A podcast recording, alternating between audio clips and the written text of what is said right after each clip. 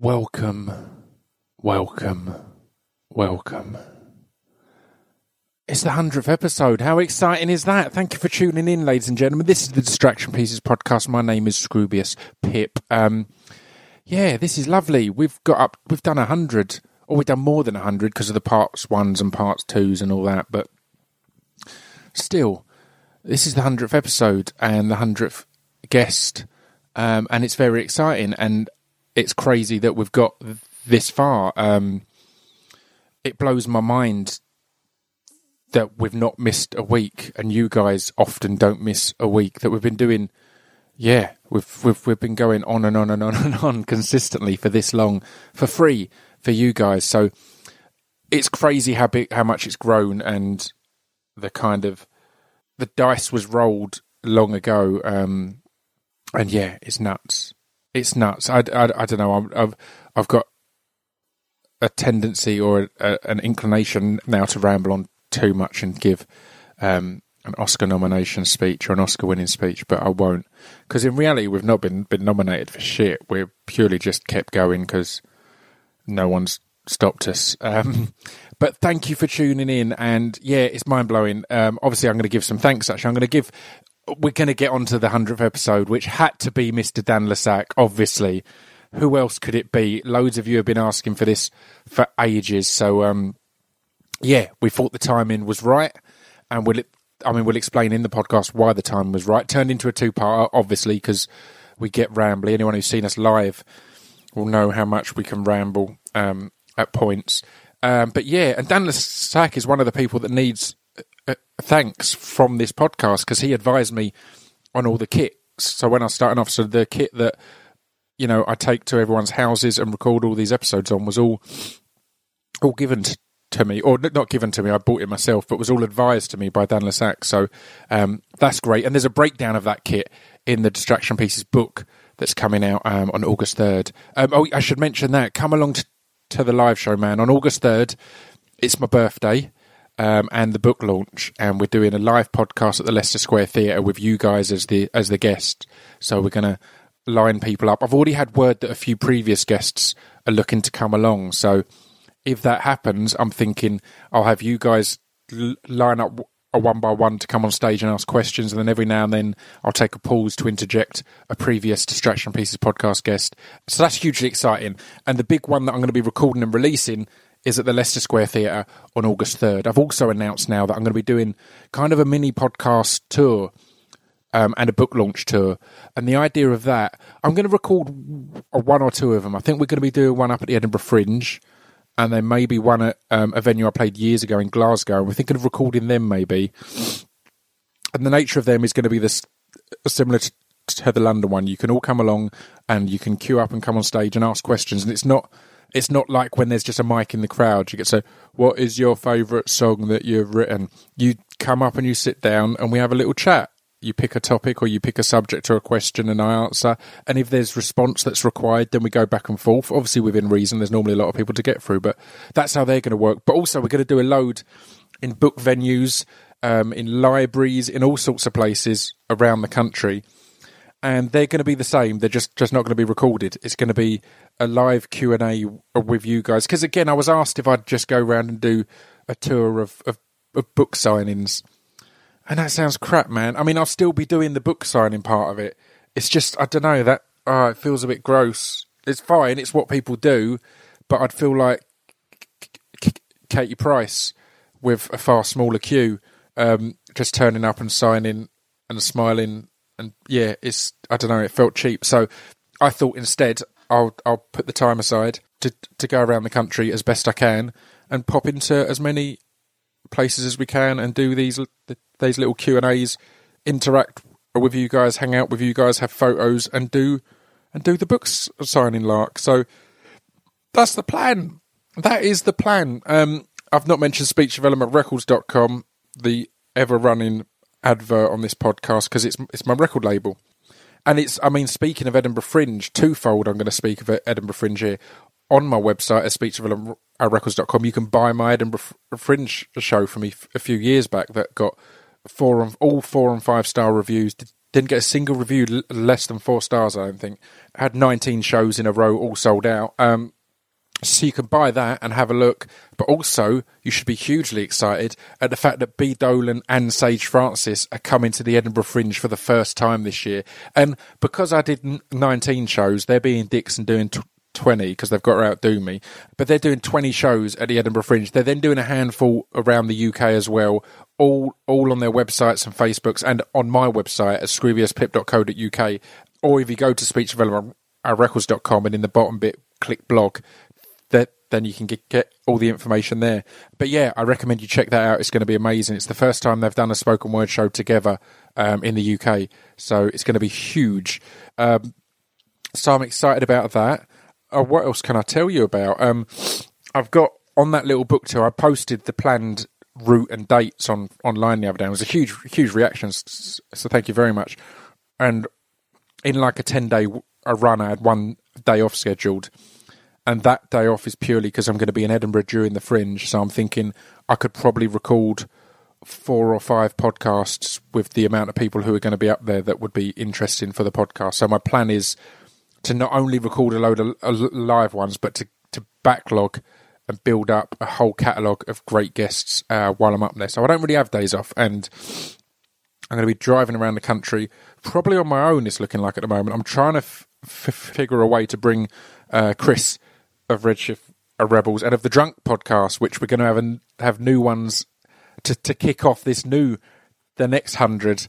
God, that's depressing, isn't it? That we're kicking off the next hundred with me and my mates drunk. Um, but yeah, I mean, I need to go back into the fact that we've had a hundred. Um, and launching with the first four of, of we had, had Russell Brand to kick things off, and then Zane Lowe, which was was one of my favourites because when I announced that the first four were Russell Brand's, Zane Lowe, Alan Moore, and DJ Yoda, Zane seemed to be the one that some people were like, oh, I don't like that dude. And then when it came out, everyone was just hugely won over because I don't care your outside opinion of Zane, and you don't have to be into his stuff. But if you listen to that podcast, you you see the dude's a good dude who's passionate about music. So that's great. Um, and straight off the bat, the fifth person was Sage Francis, the man, the man, the myth, the absolute a, a legend. Um, I'm gonna I'm gonna list. I might list all of them. Oh, we then had this is going to be a long intro.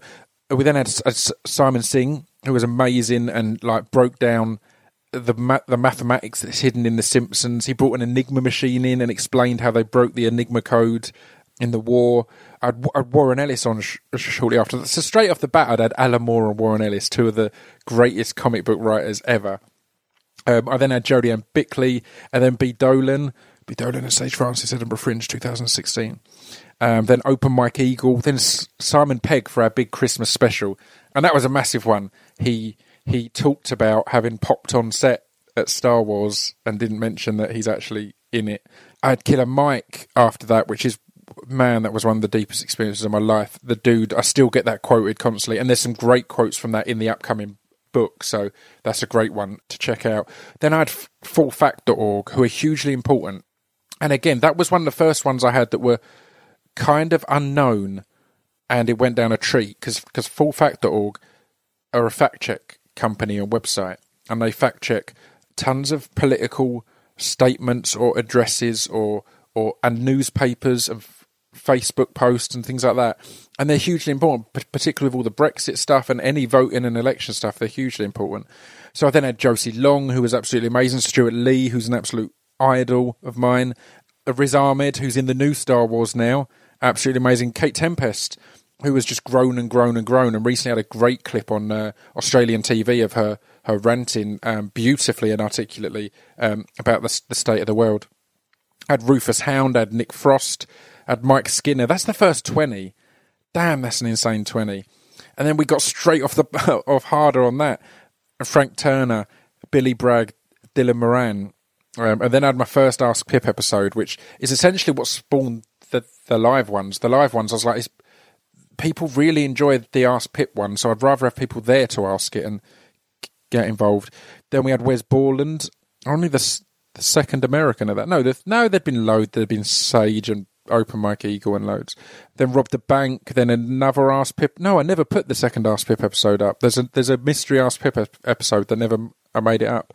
Then Rou Reynolds from Enter Shikari, then Sara Pascoe, then Paddy Considine, the legend who's killing it in Peaky Blinders at the moment, then Danny w- Wallace. Then was a massive one. We had Eddy Temple Morris on, and that was a huge one because we got really into some deep discussion about mental health straight off the bat, and that that was that was the first one that I got messages about for like a, a, solid year after that, and the next one's coming up in a bit. But yeah, that was the first one that just seemed to be it, it's kind of ever living and means a lot to people. Then we had Ricky Hall, which was a really good one because it was getting people to see him rather than just this this model that's got all this coverage and some good, some bad. In fact, we talk about that in this episode with Dan le Sac. Then I had Howard Marks, beautiful Howard Marks, rest in peace, my friend, amazing man. And then on the way back from Howard Marks, I sat down with Dan Hardy and did a two-parter. So that was a long day. Then there was another Ask Pip. Then I had Paul Vickery from the Prince Charles Cinema. Again, that was beautiful. That that was one that, again, an unknown one that went down a treat. The lovely Michael Smiley. I love that man, and I'm a massive fan of him. Then we had the episode with Mr. Heggie, who does all the artwork um, for speech development and loads of other stuff. And he was tattooing me as we did the podcast, so, so that was kind of intense. Next up was Gail Porter, and that's the second one that, man, I was hearing about that from you guys for weeks and weeks or months and months to come. I still get regular t- t- tweets about that one. Um, that was amazing. Then R- Romesh Ranganathan, which was amazing, and I've been on his podcast since, and he writes the foreword in the book. In fact, he does the foreword in the in the upcoming Distraction Pieces book. Then Amanda Palmer, who was absolutely amazing and beautiful.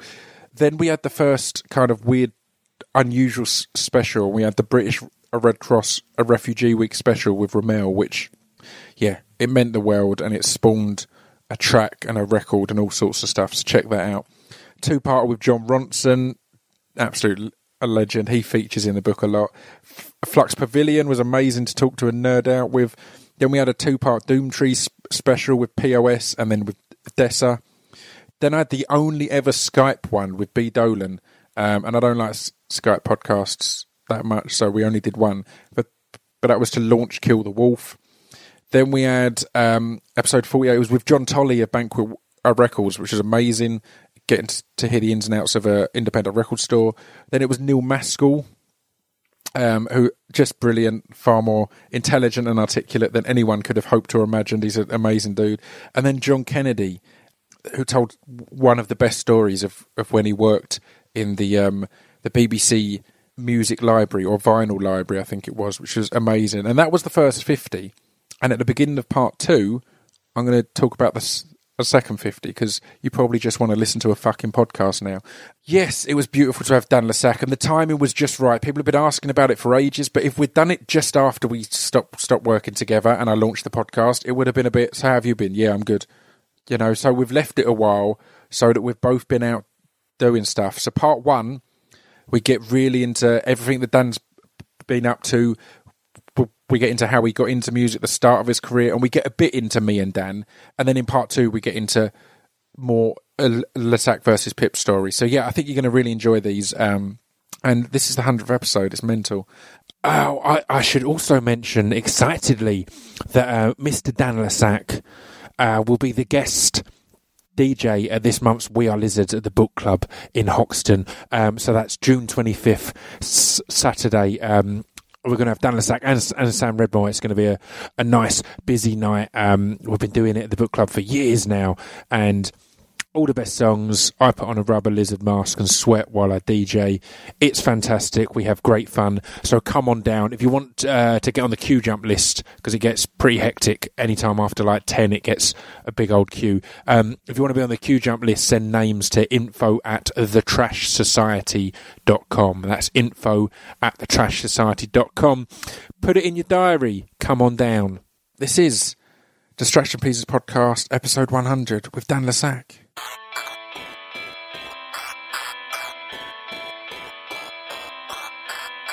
This piece of fiction is the intro to Distraction Pieces. This piece of fiction is the intro to Distraction Pieces. This piece of fiction is the intro to Distraction Pieces. This piece of fiction is the intro to Distraction Pieces. Start rolling as we're talking. Um, it's been really good. It, I had one bit where the first time I got it, I took, I've recorded the Zane Lowe one and then I took the memory card out to try and look at it, and it was blank. But it's these weird f- files that you can't look at it. You, you, you Yeah, have to use their converter and plug it in. So I shit myself. I was like, oh god, I've done Oh God, the first one, up. and there's nothing there. But then I phoned someone and figured it out. And there was another time where it was full, but again, I was being ignorant. I was d- d- d- deleting on there, not realizing that at some point you have to format it to get it all off completely. Right, yeah, yeah. So it was saying, I was like, I've only got four recorded, yet it's not letting me record anymore. So I had to just. it's like re- it's deleting the tag, but not the actual yeah. file. So I that all, I still don't understand that, but I just know that at some point I have to. And it's got a drum machine. It's got well. a drum machine which I've not had to use. It's got loads of stuff I've not had to use. Um, and Mike Skinner, uh, when I was in with him, took great joy in telling me how overspec I was, and he said it's fair. he said I enjoy the podcast, and to be fair, it, it, it does sound better than any others, but you know you can do them on an iPhone, right? As, Yeah. as I, I lugged in my pelly case and and yeah, all that. But I'm joined by Dan le Sac. How you doing, sir? I'm good, man. I'm good. I can see my name on your little screen. Your name's on name. there, and this this pelly case I just just mentioned was formerly yours or ours or Ours. for one of our tour that was things. that was given to us by um, a fan, uh, like Oh, someone really? liked us. Yeah, yeah. He- That's good then. I think he worked for the BBC at some point, and so I think we stole that pelly case off the BBC. I like it because it's bright y- uh, y- yellow. Makes Bright me feel like I'm a builder or doing something Yeah. more manly than than all the shitty, unmanly things I do that I- just so involve I- talking and poetry, I've got that one, but in bright orange. Yeah, yeah, yeah, Yeah, yeah. so- yeah, understand Yeah. that. You're more in, i into the orange. So that's Prefer the orange. Um, it's been a while since we caught up and hung out, isn't it? I, was- I I was thinking on the way up here, it's got to be Dolan's gig at September? ExoWyo in September. Was that for some reason I had November, but yeah, it's probably September. You're probably October. Let's split the difference. Split the difference, yeah. How have you been? I'm good, man. I'm good. good? Yeah. It's nice to be in your, in your pad and see your everything a, a multi set up, which kind of goes the things we're going to talk about. I mean, obviously, people have been requesting us to sit down on the podcast for ages, so we will get to le Sac versus Pip stuff at some point. But Yeah. there's loads of Dan le Sac stuff that I want to talk about first, and I'm going to start with your computer s- s- setup and that your corner.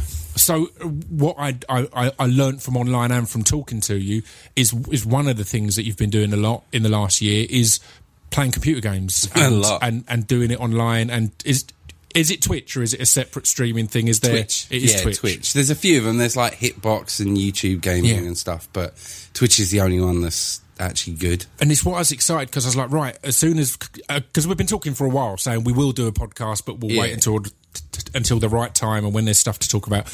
And it's been nice because I've kind of wanted to ask you about it, but thought it'd be good to find out on the podcast because Yeah. it's massive. There's there's a guy called Demetrious Johnson who's a UFC fighter who's massive on it. There's a, a WWF guy called Z- Z- Xavier Woods who Weird loves you it. know the wrestling Yeah, types It's the on there. wrestling types on there, but the nerdy wrestlers are nerdy MMA guys. Um, but yeah, it's massive, right? And it's it's streaming not only a feed, or it can only be a feed of you playing, right? It can just be essentially your screen as you're playing, but it Yeah, also yeah. tends to be feeding a stream of a video of you as well, kind Yeah, of there yeah, going, exactly. "Hello, I'm playing." I'm just chatting away. So, like, it's what. um Do you remember Justin.tv? Yes. Yeah, so Yes. it is Justin TV. It's, Yeah. it's what that evolved into.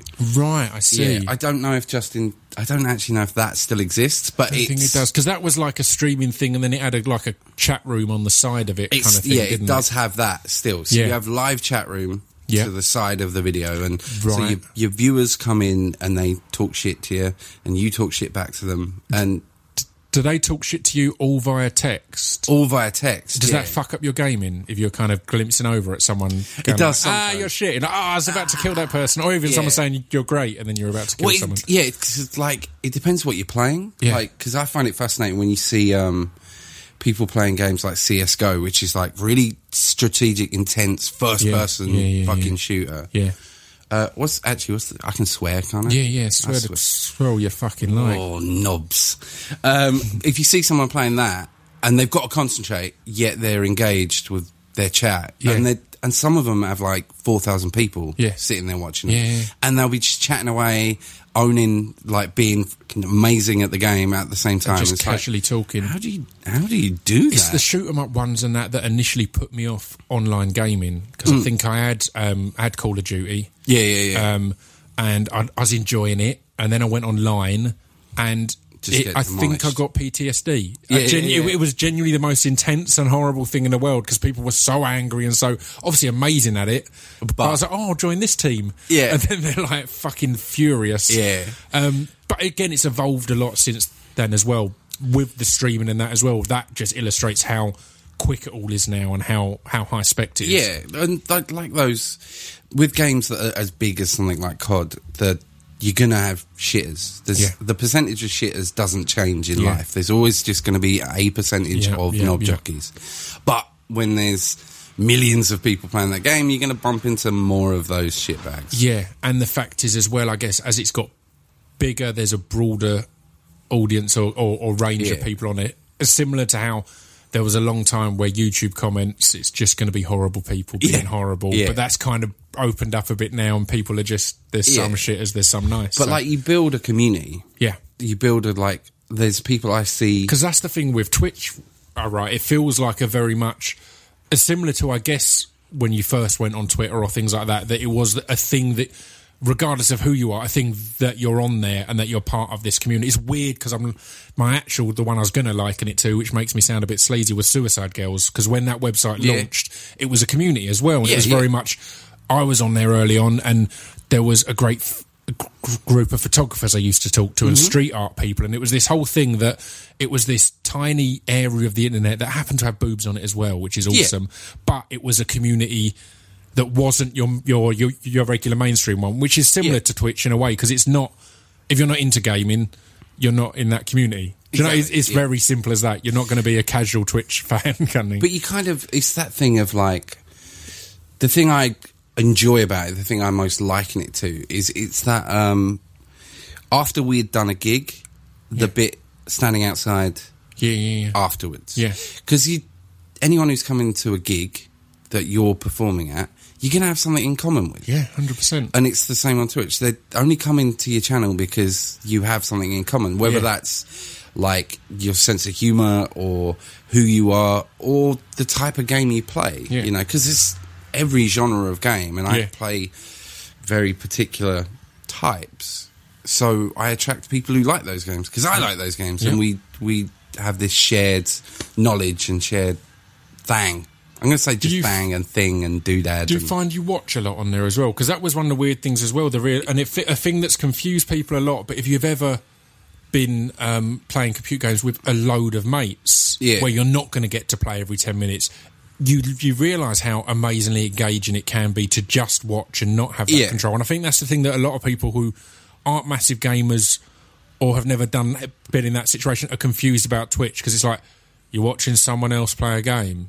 Why Yeah, would yeah. you watch? But again, it is it's engaging because it's going. Oh no, no, you kind of want to tell them not to go in there or or, Yeah, yeah. or, or, or learn from what they're doing. And Although like that would that would be a sin. Oh, in, really? In my chat, yeah, yeah, you are can't- allowed to you're not allowed advise to- or critic. You're not allowed to backseat me. You can tell me I'm shit. That's fine. yeah, yeah, yeah, You can tell me I'm good. That's You can't fine. say you should go down there, Dan. but yeah, don't tell me that because I.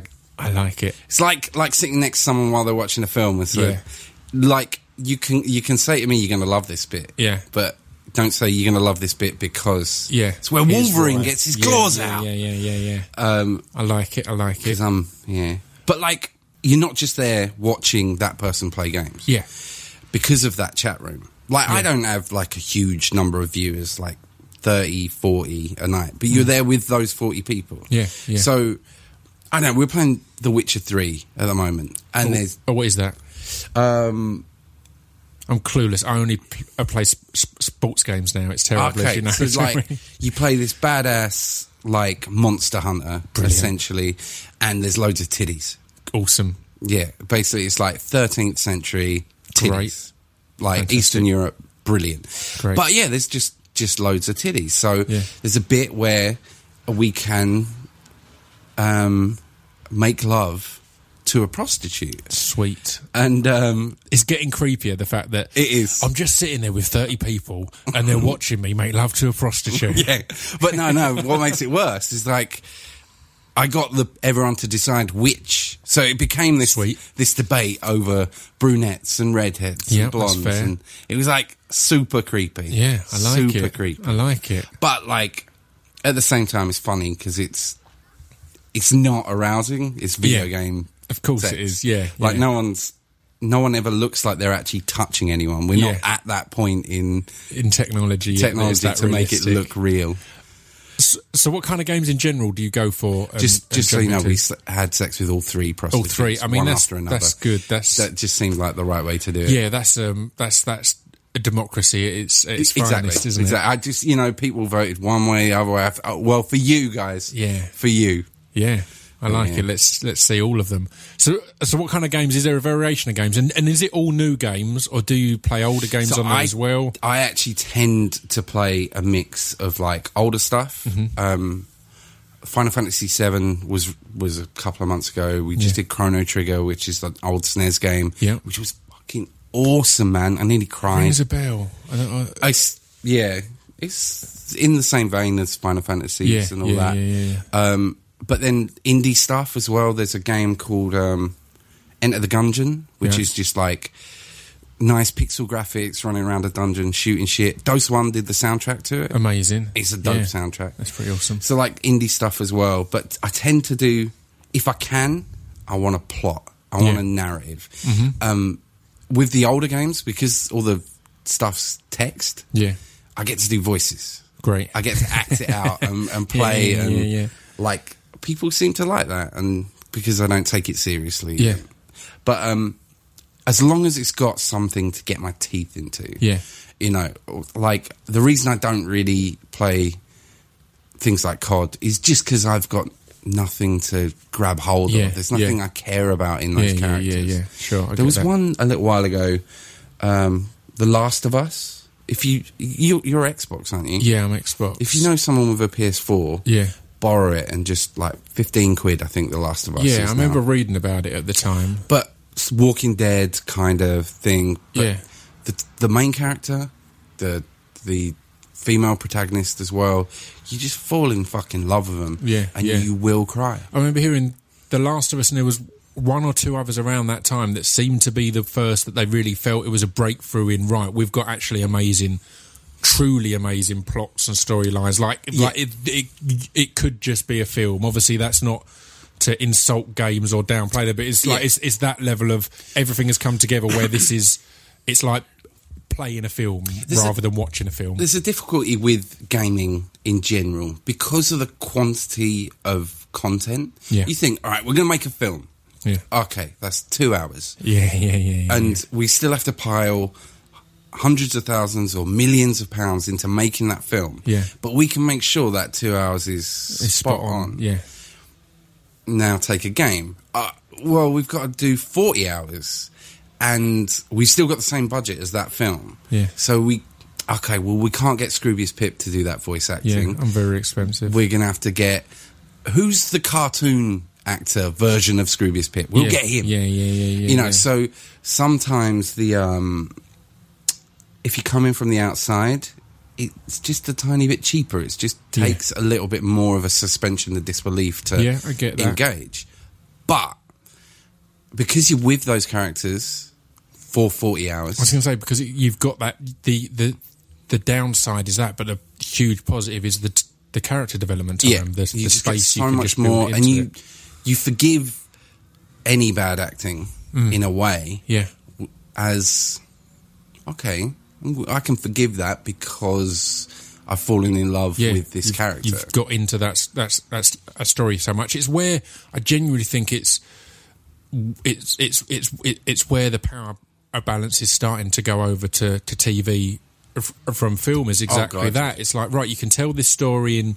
I mean, these days you can do it in three hours because everyone's happy for a kids' film to be three fucking hours. I long. know. It's like it's like go ahead, but the fact is you could tell it in twelve hours or sixteen hours Yeah. and really get into these characters and these Yeah. stories, which seems to be it. it it seems to have been embraced now on the artistic side of it. Like the the writers and actors and all that seem to be the ones going, "Wow, I can get my teeth into this," rather than Yeah. it just being the TV companies that are like, "Well, we you know, we've got to f- f- Mm. f- fill it or whatever else." So yeah, and it's it is funny actually when you go back to watching, go watch House of Cards or yeah, go watch Jessica Jones and Yeah. like the amount of time it takes you to fall in love with the characters, Yeah. and then go watch any movie, and it's like, oh fuck, I have to fall in love with this guy now in ten minutes. quick, yeah, you know it's over soon. But this is why I, f- I find, like Marvel, I find really fascinating because Yeah. we've got this extended universe. Yeah. So you, they,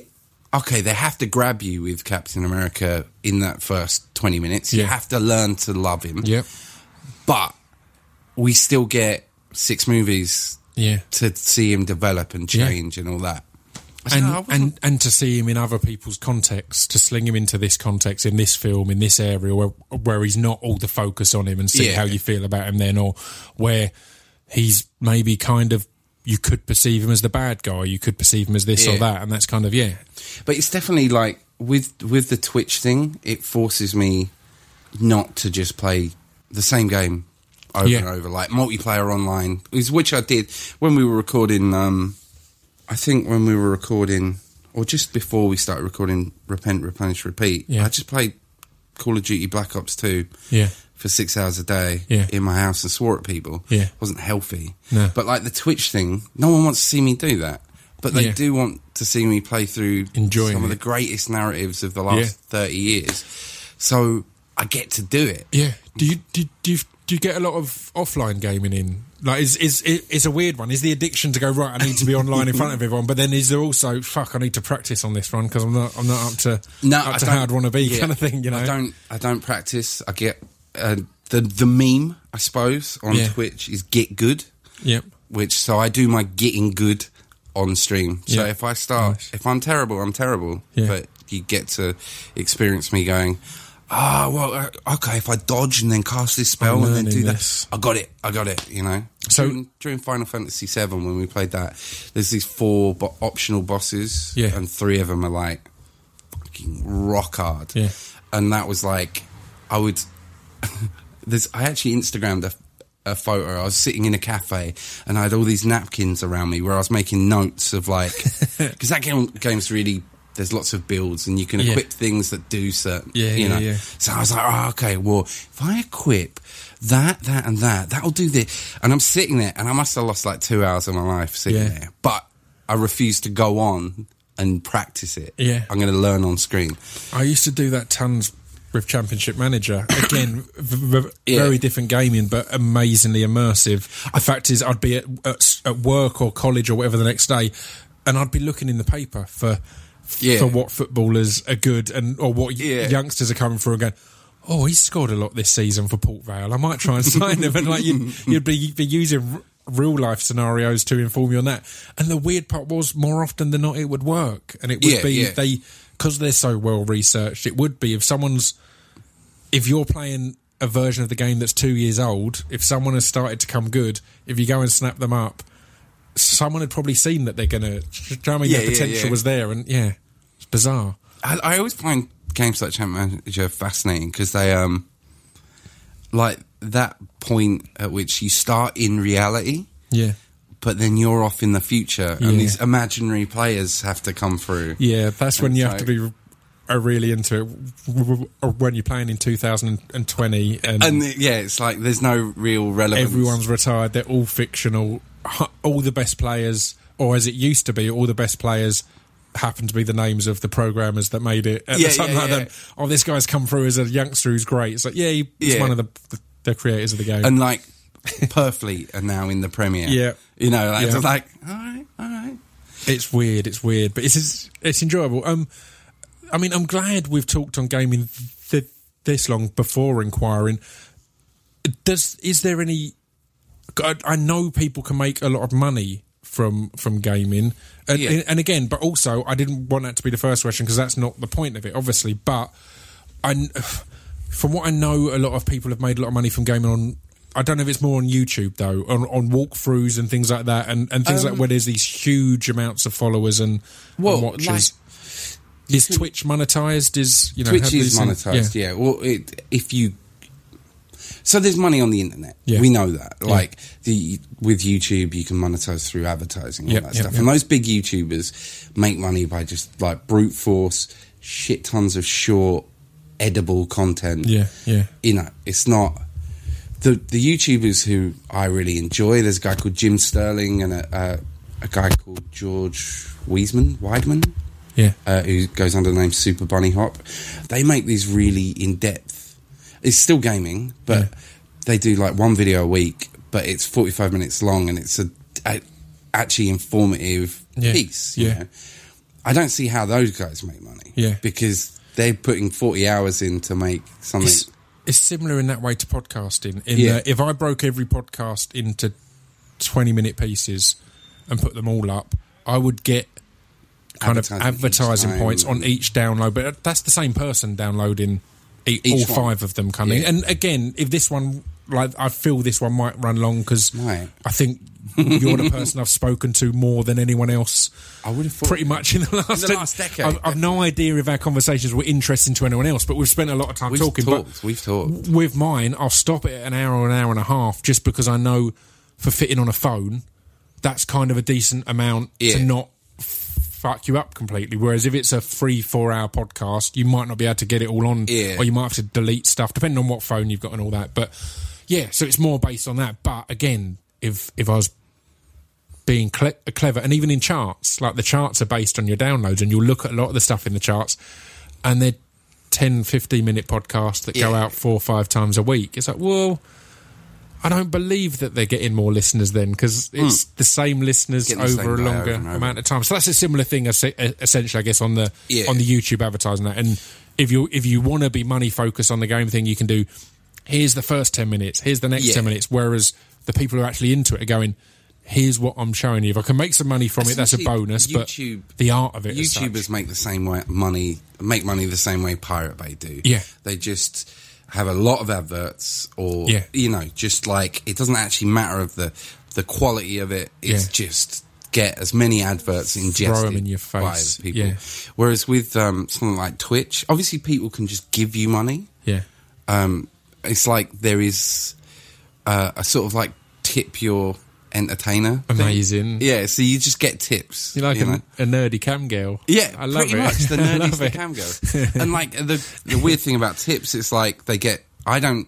You can set like the lowest tip, but I set mine to like two quid. Yeah. I'm not going to be like, yeah, if you want to fucking tip me, you have to give me a tenner. Yeah, sort of yeah. But people then can like they have a message and you make a fuss of it and all Yeah. that. I make a fuss of everything. If someone Yeah. hits the the follow button while I'm streaming, I get a notification. It comes up on screen. A little Yeah. little thing comes up. Nice. followed the channel, da da da. So everyone gets to see it, and there's a really old sample of a this like 50s ra- radio show that comes up. No, for follows it's um the Prodigy sampling Nice. the Beastie Boys. Sweet.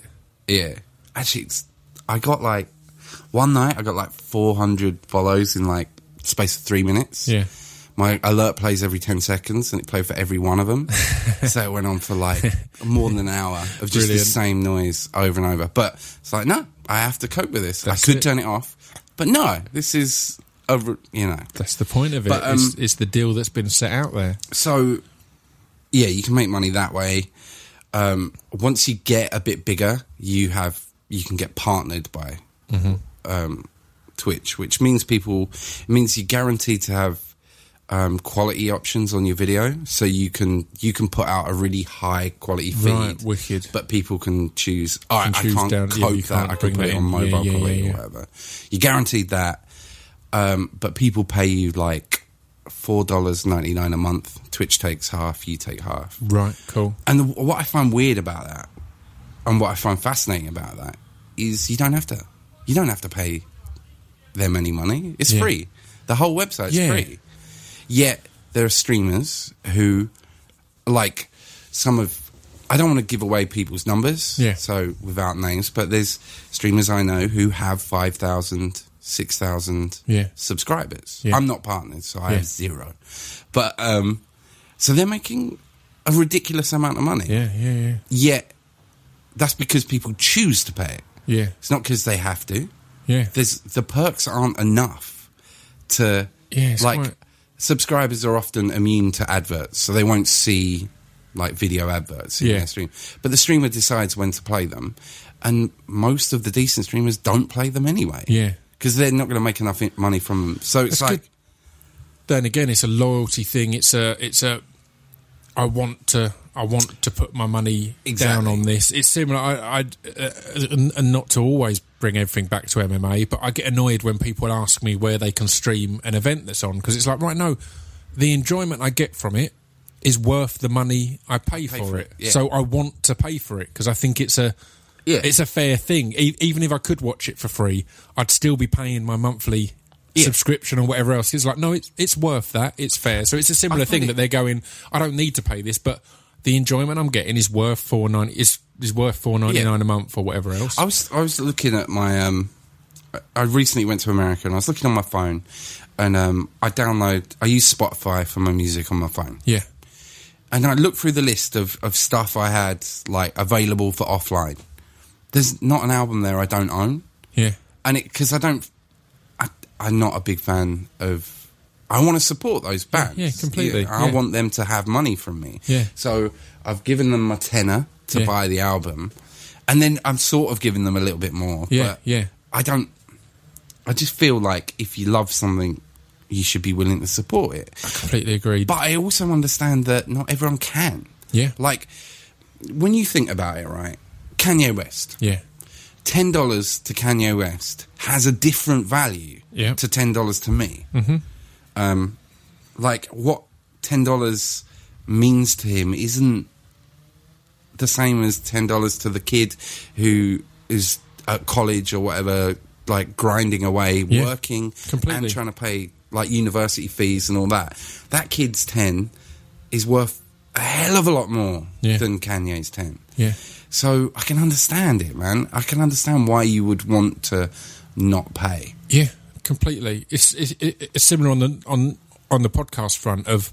I've decided not to have a, a Patreon thing and donations and that because Yeah. it's like right. I'd rather have merch, and if you can afford the merch, then buy so much. Even if and it sounds odd, but even if you don't want it, if if if, if you're hitting me up saying, "Oh, oh, I listen to the podcast. How can I donate?" It's like if you're listening for free every week, then if you can afford it, it'd be Yeah. nice to buy something. But I'd still rather you buy something and have something, Yeah. than you just throw some money at me and go away. And if you can't afford to, then that's fine. Do you know what I mean? There's no there's, there's no pressure there. I like it as a setup of.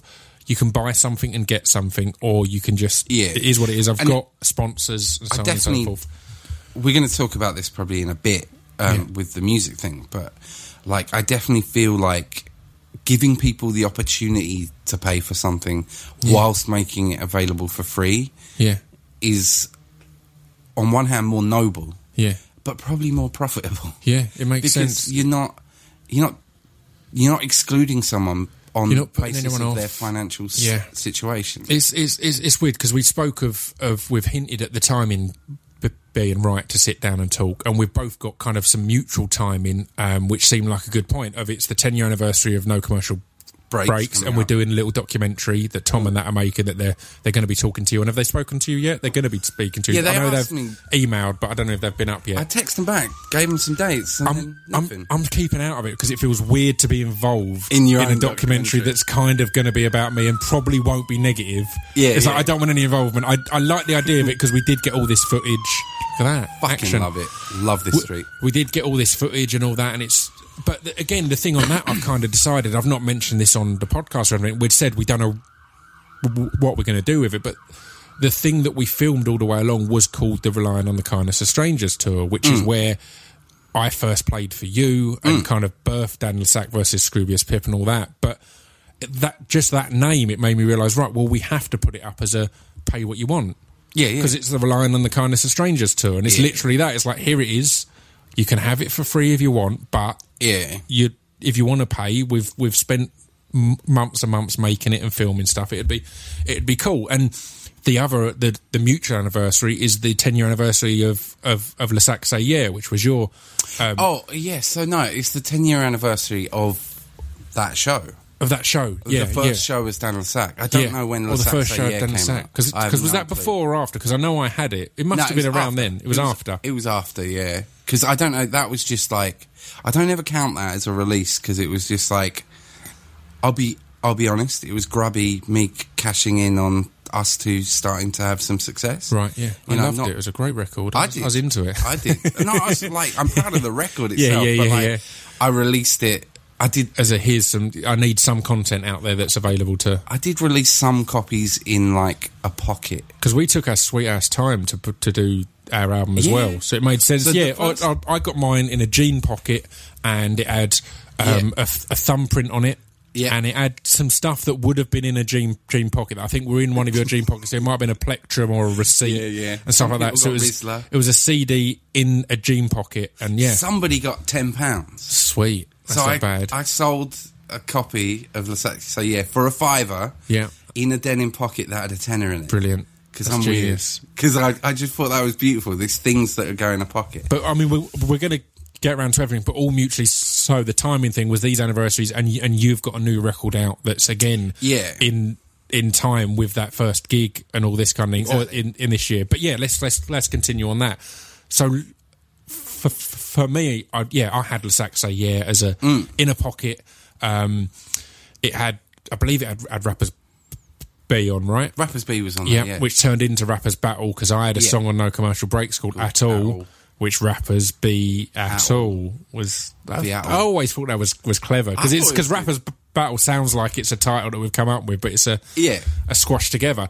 But that was the first record of yours I really heard. Um, how did you kind of c- come about to finding you, your sound to becoming Dan le Sac? In fact, let's go all the way back to what. How did you start making and, and working on music? Because you you s- studied music at college and stuff, right, or at, at school? Uh, yeah, I did uh, GCSE music. Yeah. And I think I did AS music. I don't Yeah. know. I got kicked out of that college, so Yeah. who knows? Who knows? Who the one you never went to, but I only ever met you at at Palmer's. at Palmer's. Yeah, yeah, yeah. yeah. Like you weren't. I thought you were at Palmer's College. I, but w- you I went there in the end. I wasn't there when I met you. I was just knocking about. I was just kicking it, knocking Yeah. about, just just hanging out, just doing Um, drugs and getting drunk. Yeah. So like, my It makes me sound way cooler than I was, but that's what was going on. my cousin Billy is like probably ten years older than me. He had a, a studio and stuff, and he'd he'd had some success. He had releases on like Acid Jazz Yep. and a few labels like that. He had. If I remember rightly, and Billy, if you listen to this, you can correct me via text or email. I think he, he got fucked over for a track called Cool Strut by Sony. Like they signed it to stop other people signing it. right. You know, and it kind Yeah, of. yeah. But Like Liverpool in the nineties, basically, where yeah. sign youngsters to stop them going just, anywhere just else. yeah. um, but yeah, so like, I'd he sort of inspired me in, in my when I was like 13, 14. Wicked. and um, I convinced my mum and dad to buy me this really cheap, like MIDI synth. It just had loads of different sounds in it, and an Atari ST, second Mm-hmm. Right. Atari ST. Wicked. And um, yeah, so like probably for the first from like thirteen up to like eighteen, I just had this Atari ST and this one synth, Mm. Yeah. and learned how to program. I, I'm, dope. I'm not very nimble. Like I've never been that that. I'm not actually a great player. You see- musician. People have seen you tear it up in the middle of our sets or at the end of our sets. Would be surprised at that statement, but I also do know how much Yeah. you've practiced and have had to to, go in to really yeah. get that tight because it, particularly again the. the I, I say famous. It makes us sound like we've retoured stadiums, but the famous ending We of did Wembley of- of- Arena. yeah, we did. But the big ending of Letter from God to Man was always just so it Yeah. looked huge and sounded huge. But again, yeah, again, I had an awareness of right. No, you've you've you've It's drilled practice, this, and real practice, at points I would know when it's gone wrong and you're pulling it back. And do you Yeah, know what I mean? yeah. Where it is c- b- b- because it is all live and natural. And it is Yeah. like, oh shit, I've done that one, but I can Yeah. build that into something and and all that. So yeah, it's interesting that there wasn't an, a natural nimbleness. Yeah, and like now, I can, Dexterity. you know, I can play the bass and Yeah. a bit of guitar and stuff. I don't feel like I'm not a musician. Yeah. but like it took a lot. I'm not naturally, Yeah. you know, like like Yilla. Yeah. Yilla's a really good example of of obviously uh, if you're listening, you don't know Yilla. Pip did a track called Astronaut with Yep. him. Years ago, Yilla is a naturally talented musician. and he recorded the vocals for Angles. Did, he like we recorded did all, the all of Angles for at it. He, he helps us mix angles Yeah. and stuff. But he's like just pick up an instrument and can Yeah. play it. He's just Yeah. one of those people. I- I'm not that guy. Yeah, you know. he'll look miserable as he's doing it. Oh it. god, you look well grumpy. um, oh, I'm so talented. Makes me so sad. I love him. Um, but yeah, so like, but the programming, Yeah. like the the mathematics of music, fucking loved it. I always had. wicked. That's really and like interesting. the kind of um, because I had this shitty equipment, I had to work out ways of tricking it into making sounds that it wasn't meant to make. Yeah. So like it had no effects in it. So you know what a delay pedal does? Yeah, It does yeah, the yeah, dung, yeah. ga-dung, ga-dung. Yep, yep. Well, I didn't have a delay pedal, but I worked out if I programmed the note and then another note slightly quieter and slightly Yeah. quieter, and I could sort of get that effect. your own echo that you're controlling. exactly, and like that then gave way to when by the time I got to twenty, I borrowed. I can't remember how much money I borrowed, but I I, I borrowed more money than I could physically pay back. It was Right. like fifteen hundred quid or something Yeah, to buy a Mac yeah, um, I borrowed it from my mate Jake, who's still like my best friend to this day. But I, I told him because we were photographers. Yeah. we'd done our degrees and stuff, and we were going to start a photography company. And I was like, "Well, I'll borrow the money so I can to help you with the Photoshop stuff." Yeah. Always fucking knowing that I was going to buy Reason and Ableton and make beats, and make- yeah, make beats, produce. Yeah. So, you know, completely blagged him. Yeah. It's weird actually because a decade, well, more than like like fifteen years on from that Yeah. day, I still work with him. yeah. Although, Because I was going to say he's a successful photographer now, He and is, has continued yeah, that, and he's got his company, and you do work with him I and, actually and deck am- with him and all this his kind of assistant. thing. Yeah. I'm a photographer's assistant. Yeah. It's quite, it's good fun actually. I love it. A- Again, I'm kind of jumping all over the place. But how's that? Because you were really into photography and you were a successful photographer Hmm. and had been, I think, published and exhibited in, in kind of Yeah, ways and things like that. So, and then I always remember when we decided, like, Dan le Sac versus Scroobius Pip got successful by accident, essentially. Oh, God, And yeah. you were in quite a good job and you had photography, yeah. and I was doing a few different things, and we did have to sit down and go, right, are we going to do this? Because if we sign this deal, Yeah. then you've got to throw away a decent job and this and that, And it was, it, like, and we it- focus on it. I en- I was doing graphic design for a really big, big international fucking accountancy Yeah. firm, like one of the big four. Yeah. Or are they called the big five now? I don't Yeah. know. And um, Inflation. inflation, yeah. Um, but like, I'd had that job eleven months. I Yeah. think I'd left HMV because we were both Yeah, HMV scrubs. HMV, yeah.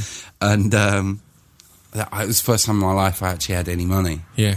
And, And then all of a sudden you were going to go, ah, fuck it, Ah, I'll yeah. become a jobbing musician. Yeah, and I remember the, those first few gigs we did. I could afford to do them yeah. because I I still had my like yearly season ticket, Right, yeah. yeah, so yeah. I could get in and do the gig for free. Yeah. I remember we did that gig in like Watford or somewhere. Kate Nash, Yeah, yeah. album launch or signing, yeah, yeah. I think it was a, a launch thing or something, yeah. and we got fifty quid for that gig. Yeah. and yeah, the only reason we came away with like a tenner each was because we didn't have to pay for my train Yeah, ticket. yeah. you had fuel out of it. Yeah. we both. I just drove You just everywhere drove. in my van. It was weird, man. But, but yes, so, so how is that? And we again, we'll, uh, I will continue along the G- Genesis line, but how? Not the band. Um, Why but- not? But and the band. But how? So, so how's it been to kind of get your teeth into photography a bit again? Because a lot of people, f- photographer's ass- assistant. That kind of sounds like oh, you're making tea and stuff. It's not. It's technical. You need to be yeah, technically yeah, yeah. talented and knowledgeable So, like- to be a photographer's assistant. So I'll go out on shoots with Jake, and that that's my job is to make his life easier. Mm-hmm. You know, so I'll set up the lights. I'll make sure that everything's pointing in the right direction, and Mm-hmm. he does this um, what they call gel lighting. So Yep. he uses a lot of coloured light, and it's he's definitely got his own style, and it's a really Yeah. hard style to copy because Yeah. gel lighting's really hard to make look good. Yeah. Um, Be- because he'll seem to use like quite a few different colours and that, but Yeah, to really bring everything out. So not in a here's a load of colours fucking th- thrown at your way, and you'll notice in this highlight you've got a bit of green, and then there's a bit about of pink in this highlight, yeah. and things like that. So- like and using the model to Yeah. sep- using the model to separate the light, which Yeah. is kind of.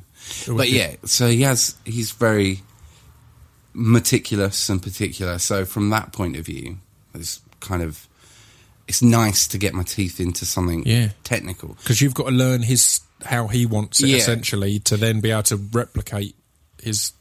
But the other thing he does, he does workshops. So he teaches gel Oh, lighting. Yeah. and we we do like one, two a month in a studio out in Amersham, and it's only like a group of like eight people. Yeah. But for that, it's it's kind of rad because it's like I'm the bridge for so if you get people who are quite new Yeah. to photography, not new new, but who haven't done a lot of studio lighting or whatever. Yeah. I'm like that bit between them and the professional Yeah. because I get to be dumb. I Yeah, get to yeah. be like, I don't know, man. I think sometimes when you're really good at something, you forget that people aren't Yeah. good at something. And because I'm in the you get middle, that middle ground. Yeah. because Jake's really good, Yeah. and then I'm average. I get to be. Oh no! Don't don't worry if you didn't understand that. We'll just do the. You know the bits that made you go, "Fuck, what does that mean? What? Really? that work?" You're gonna put, Kind of way. Yeah. you know. So Whereas yeah. Mm. it's so natural to him at this point that he might not feel, you know, oh, I probably Yeah. need to explain why we've done that, rather Yeah. than you do that and then but like, and it's it's kind of everything in my everything I enjoy on this fucking planet is engaging with other humans. Mm. Yeah. that's it. Yeah. Like, like I say, the, if anyone ever asks me the most memorable things about Dan and Pip, it's yeah, having a fucking fag after a show, Yeah. chatting shit to people. Yeah. you know. Actually, and I find it weird because some of those people come into my Twitch chat now yeah, that's weird. you know, I like, and with that, having a chat with those people, finding about different people's lives, like Yeah. some of the people who've come on those workshops, like uh, there was there was one week there was a guy who'd flown over from Germany. Uh, like literally flew in at like three in the morning Wicked. to do the workshop. On the same day, there was a, a guy who was an ex-military U.S. military documentary. So he goes front lines, Right. filming stuff. He's now Oh, um, damn, he's still in. Afghanistan, still does that, but he's a civilian contractor. Same job, nuts. more Yeah, yeah, money. yeah. But like just meeting these people and and hearing about what they've done in their world, Yeah. and it's I don't know. I've just always been really humans fascinate me. Mm. Like I, I met a guy recently who again I don't want to say his name because I don't want it. You, you know what I mean? I don't. Yeah, yeah, he's yeah. Like a well-known Twitch streamer. Right. He's had fucking a harder life than anyone I know. Yeah. Literally fucking death, crack addicts. Yeah. Um, he was in he was in prison for a short time for crack dealing. You know, he, if they got food, they got it from their local church. Yeah. You know, yeah, yeah, yeah. he once got paid uh, five dollars a head for killing a bunch of rabid cats. Brilliant. You know, he had a weird, yeah. fucked up life, man. Yet he is more well adjusted, funnier, more balanced, more focused than like the average. But like That's what's always the most amazing and inspiring is meeting people who have been through horrendous shit yeah, and aren't fucked up horrible pieces of shit. Do you- know I mean? Because they could be. They've got the right to be, Oh, or they've got the excuse. they've got the excuse. They yeah, can no say the right. the reason I'm fucking horrible is because of all this, and you'd have Yeah. to go fair play. I mean, you're still f- fucking horrible, but I understand it. But yeah, it's hugely inspirational when you see people who've been through these horrendous things that are like, wow, I I'd met you and was inspired by the human you are, regardless of that. Now Yeah. knowing that as well, it's like fuck, that's Yeah. really insane. And that's the thing. I think like maybe, you know, we, you meet people, and I suppose having that position in a band, like being on stage and and people enjoying what you do, I think that leads them to be more open Mm. to you than they might the average stranger outside of venue. Yeah, yeah, you know. completely. So maybe we're uh, in this sort of. um Blessed position that people are willing to share To open up But bit more. What people are willing to share and and their achievements to get through it gives you hope for your own life. You Yeah. know, I had fucking shit growing up. You know, I obviously you know it, Yeah, yeah, yeah. like, but wasn't the best Yeah, time. yeah. Um, I, again, I'm I'm trying not to hold anything back, but at the same time, I don't want to. You, you, You know. no, you discuss what needs to be discussed. Yeah.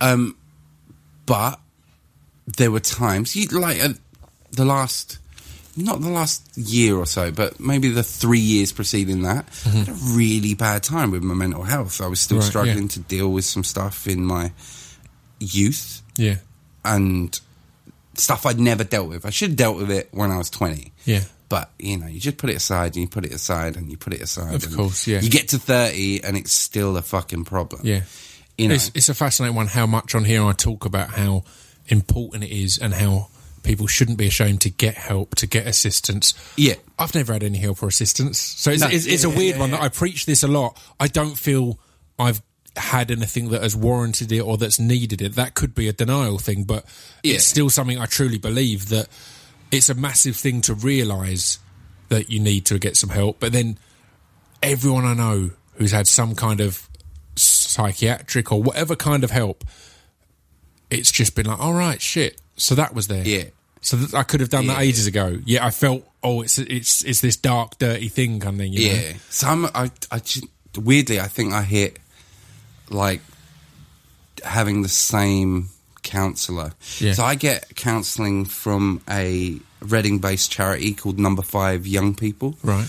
I know I'm not young I was going to say, what the fuck's up with that? You're old as fuck, dude. But the young people, if you're below 25, you get counselling for free. Right. If you're above 25, you pay. Yeah, yeah, yeah, yeah. But because it's still a charity, they because I can't afford to pay 50 quid a week Yeah, of course. for counselling. Yeah. But I can afford 25. Yeah. So they did a deal. I mean, that's a massive thing too, because people don't realise that when it comes, you you get over that big decision to get counselling. You've then got to find someone that's right and that fits Yeah, and yeah. that matches and that you're comfortable talking to. And again, obviously not talking about your situation, but in general, that you're comfortable actually telling the truth to. Because I think that's the half the, problem with counselling can be that you'll go there and you'll be bullshitting them as well. So Well, it's kind I of what's the point of this? I had counsellors for like I tried counsellors. I'd go a few weeks and Yeah. then no, I was lying. No, I was bullshitting. Yeah. And then just not go back. Yeah, And I realised if you're not telling them the truth, then they're not Exactly. going to. You're, you're, throwing money at them to help a fictional character. Yeah. Anyway. And I realised that it was it was because most of my childhood problems deal with men Mm-hmm. trusting them and them using that trust Yeah, yeah, yeah, uh, inappropriately. yeah. Right. And I'd always have male male counsellors, Yeah. so I'd never trust them. I'd never let go. Yeah. I'd never. And then as soon as I twigged that and went, yeah, can I have a can I have a chick? Yeah, like within maybe four weeks, I'd stopped bullshitting. Yeah. Within two months, I'd started to actually talk about the shit. Mm.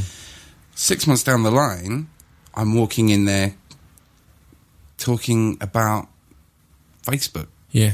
Talking like just like venting, Yeah. just relaxed and, Yeah. and grumbling. It's fascinating, man, because being- it's so case by case as well. Because Mm. um, I've I've spoken to people who have had who you'd think would have the same situation there, but they found they had to talk to a male or female or whichever is the problem because it was it became re- reassuring to them that oh right that's not what all men or women are like. Do you know what I mean? Yeah. So it's such a varied and personal thing. There's no, Yeah.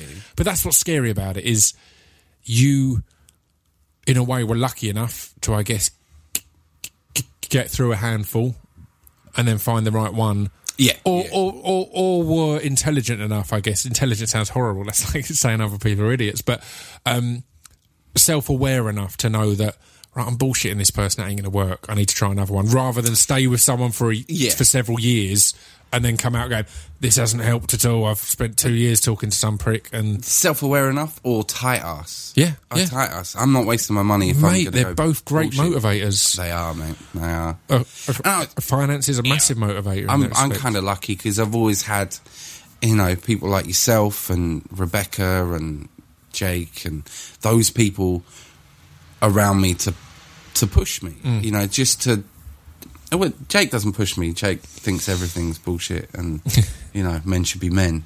But Yeah. that's also a push. Yeah, yeah, Because then you'll realise that men are allowed to cry and Yeah, like that. yeah. Boys don't cry is the the the worst thing in the world. Yeah, yeah, Because if we did, imagine if men just fucking let it out on a regular basis, Yeah. not that that thing of once a year getting drunk and just bawling and Yeah, then having yeah. a fight, or having a fight then bawling, whichever way around you want to do it. You know, I, I don't know. I think I cry at the dumbest shit, man. I, I cry at different TV shows, at songs, at all sorts. It's terrible. I, I remember. I remember the first time I realised that I was an act, a out and out crier. Yeah. was I was watching. Um, it was New Year's Eve. I had been stood up by a group of friends going to the Purple Turtle. I, was like 18, Yeah. 19. I'm sitting there with my fucking parents in my, my the house I grew up in, and uh, they've fallen asleep. It's not even not even the new year yet. Yeah. And uh, there was a BT ad that had S Club Seven in it. And the dad recognises S Club Seven and makes sure he gets all their autographs Yeah. for the daughter. Yeah, And maybe maybe he has a photo with them. love that shit, And uh, fucking like mate. and I was just like, I'm crying at that. I, I, I watched uh, Fifth Element, makes me Yeah. cry every time, you know. Jersey Girl, I still think Jersey Girl is the greatest film of all time because Brilliant. I cry at that film Yeah, in nine different spots. I even Nice. cry at one of the jokes. You know, nice. There's a there's a that there makes me sound like I, am a broken human being. No, I cried at um, an episode of The Tweenies once because, and it was uh, genuinely. I was just I just flicked over and it was on a Milo, I think it is, like the one that's got a mohawk. Yeah, yeah, yeah. Um, that's Milo. He he'd gone off on his own. He'd fallen out of everyone, and he just sung a little s- s- song about being different. and I'm watching like, look at this stupid shit. That kind of thing when you watch kids' TV shows because you're a stoner or whatever else, and it's stupid. And I found myself like. a welling up, I was like, "It's Yeah. gonna be all right, Milo, dude. you, you're gonna get by. It's, It's fine." It's funny because like Fucking Milo. we like we we we watch films as sophisticated entertainment. Yeah. I know like Lord of the Rings isn't highbrow, Oh, that's fucking but great, it's, though, isn't it? But it's just the little train that could. Yeah, That whole Yeah, that's, yeah, that's yeah, the little yeah, train that that. could over nine hours. yeah, yeah, you know. I just find it funny. yeah. Everyone bows. I, I actually welled up when everyone bows. If you haven't seen Lord of the Rings, I don't know about spoilers, but Spoiler alert: shut up. uh, they walk a lot and there's some bowing, When and it's uh, awesome. no one, no one bows to you, and then all everyone bows to the hobbits. It's like, Smaug, that the uh, is the richest person in in fiction. is he? Apparently, yeah. There's a I can see that. there's a fictional rich list, and because of his billions in his because he's got that thing or just all that stuff, and it was I think in third place was the enemy of Scrooge McDuck because he's the enemy because he's, he's he's richer, and it, it, it's No it's way. it's the richest that is listed in some way or some way calculable. if it's yeah, yeah. ten tons of gold or whatever, then you can go right on today's thing. Here's this. But wouldn't that wouldn't that mean um, dude face Oakenshield is richer than Smaug because he kills Smaug? So yeah, and then adds they kill his Smaug. stuff. so, So, I guess well, yeah, he doesn't kill Smaug. That other guy, the Bard. Yeah. I don't know, man. I, just heard it on QI. That's wasn't- where all my knowledge comes from. You know this. I know, I know. I'm not pick- educated. I fake I've education never through TV to shows. it, but do the QI elves have a podcast? They've got a podcast. Yeah, I've listened to it a, a, a couple of times. Um, yeah, it was Is really good. good? Do we it's, wanna- it's it's it's good. It's good, it? but it's proper factual, and it's Yeah, uh, yeah. it's it's it's funny at points, but it's not. You if if it's a subject you don't know about, about it's not as entertaining. If you know what I mean. And the, the beauty of QI, I think, is it's rounds and it's quick fire. If they're on a subject you don't know about, then you kind of move on. And someone "Ah." make a joke. And Alan Davies is there to go. I don't know what you're talking about. Um, but yeah, it was good. It's called. What's it called? It's something about fish. Ah, yes, yeah. Fish. Tell me about I've got it. I've got them on my phone. I'm getting my phone out and I'm I'm looking. Do it, do it, do it. Um, um, and then we will go back to where were we? We were on your on your musical career and starting oh, off. I have one. I um, had one of those. Yeah, I remember that. I remember Um. It's 99% invisible. That's a good podcast. Ouch. Doug- loves Doug, Doug loves m- m- movies. Is my absolute favourite. Doug loves movies. Yeah, it's really good. Um, really I'll good get podcast. first. So, Where is it? I've not got it. I've, I've put my thing on, on, on airplane mode because I'm a professional, so I've not got. What's it called? Something about fish. fish. Even fish. It is, yeah, it is something about. Someone did tell me It's about a, it. it's a fact day. or something. It's like fish can't swim or something like that. Fish and knobheads. Yeah, fuck. Fuck don't, fish. Don't only eat fish on Fridays. So what's that one? Doug called. loves films. Doug loves movies. It's great. It's, it's very funny.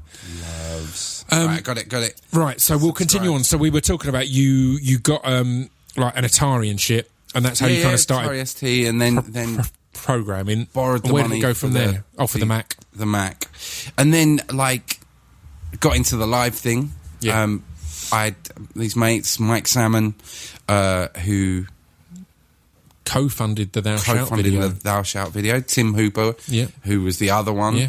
Um, they were both promoting stuff around Reading. Yeah. A guy called Tiz, um, and there's Steve Steve Leake, who's now he took his wife's name. Surname, see Steve Cherry, because otherwise she'd have been like Cat Leak or something, which is awkward. It's funny that, that, that it's both foods. It's very foodie. gone from leek to cherry. leek to cherry. It must have made it easier. Yeah, But yeah. like the, these people were all promoting stuff, so I started making music for live. Yeah. With that idea of performing. But like performing electronic music isn't the same as picking up a guitar. Yeah. You have to work out how to you're producing everything, the Yeah. whole band. Yeah. Yeah, it's you standing staring at a laptop. Yeah. Trying to work out how to make that actually engaging for someone And and if you want to make it engaging or not, like it is genuinely a toss up True, at true. points where it's like, do am I meant to be engaging? Are they meant to just be? Yeah, yeah. Uh, yeah, you you can at points. I feel, or if if it was me thinking of it, it's like, well, am I over imposing myself, or do I need to impose Yeah. myself enough? But still, if they're listening to electronic music, there should be an element of they're just listening in, Yeah. in the room and in the music. And like you see it, you see it now with how the the bigger electronic acts make it engaging. Is in a sense like like Squarepusher with his he's got that huge screen behind him, but Yeah. then he wears a a visor essentially Yeah. that is that screen. Yeah. and the lighting, the way the way those lights work are essentially controlled by what he plays, Right. or or they're triggered to Yeah. mimic what he's playing. yeah, Um, so it's like it's engaging, but you're not. You're engaging with a visual the whole thing. Yeah, yeah. Rather than, than the look at that individual. Yeah, Yeah, which is like which is always the thing I struggled with when performing live because I like to talk. yeah. But you you're trying to engross someone in electronic music. They don't really want you then to break out of that to tell a By the way, joke. here's something that's going on. So, so Yeah. what did you find early on? Like, what was your approach?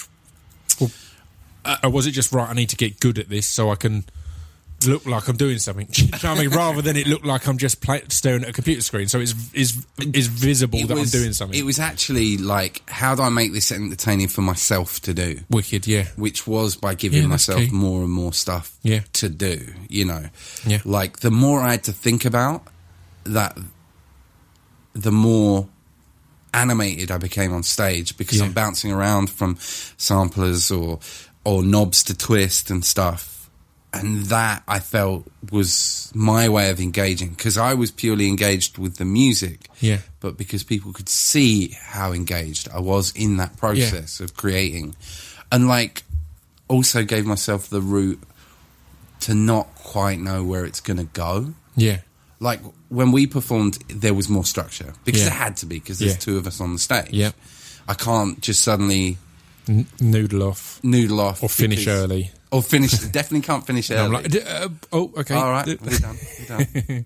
um, so like that, there was more structure, but we still built in improvisation. We still Yeah. built in places where we could take it stuff. But And definitely, I think there was a there was a finding of the feet in that because I think on I'd say on the second album tour was when you'd started to build so much for you yourself to do, and at fucking- points overcomplicated it. Yeah, it's like right, you can't get into it anymore. And by the last tour, again, you could just enjoy it and get into it.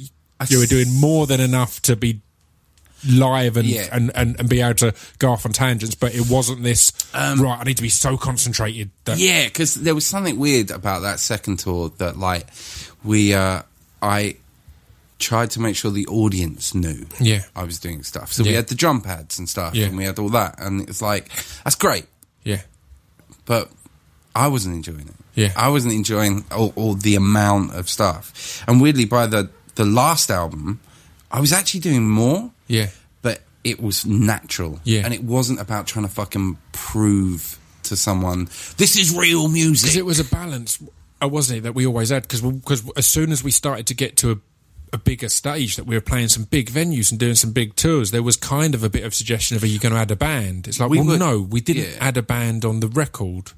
Yeah. So why would we take a band on the road? So th- th- th- then I think the pressure was more on you to go, I'll show that I'm a band.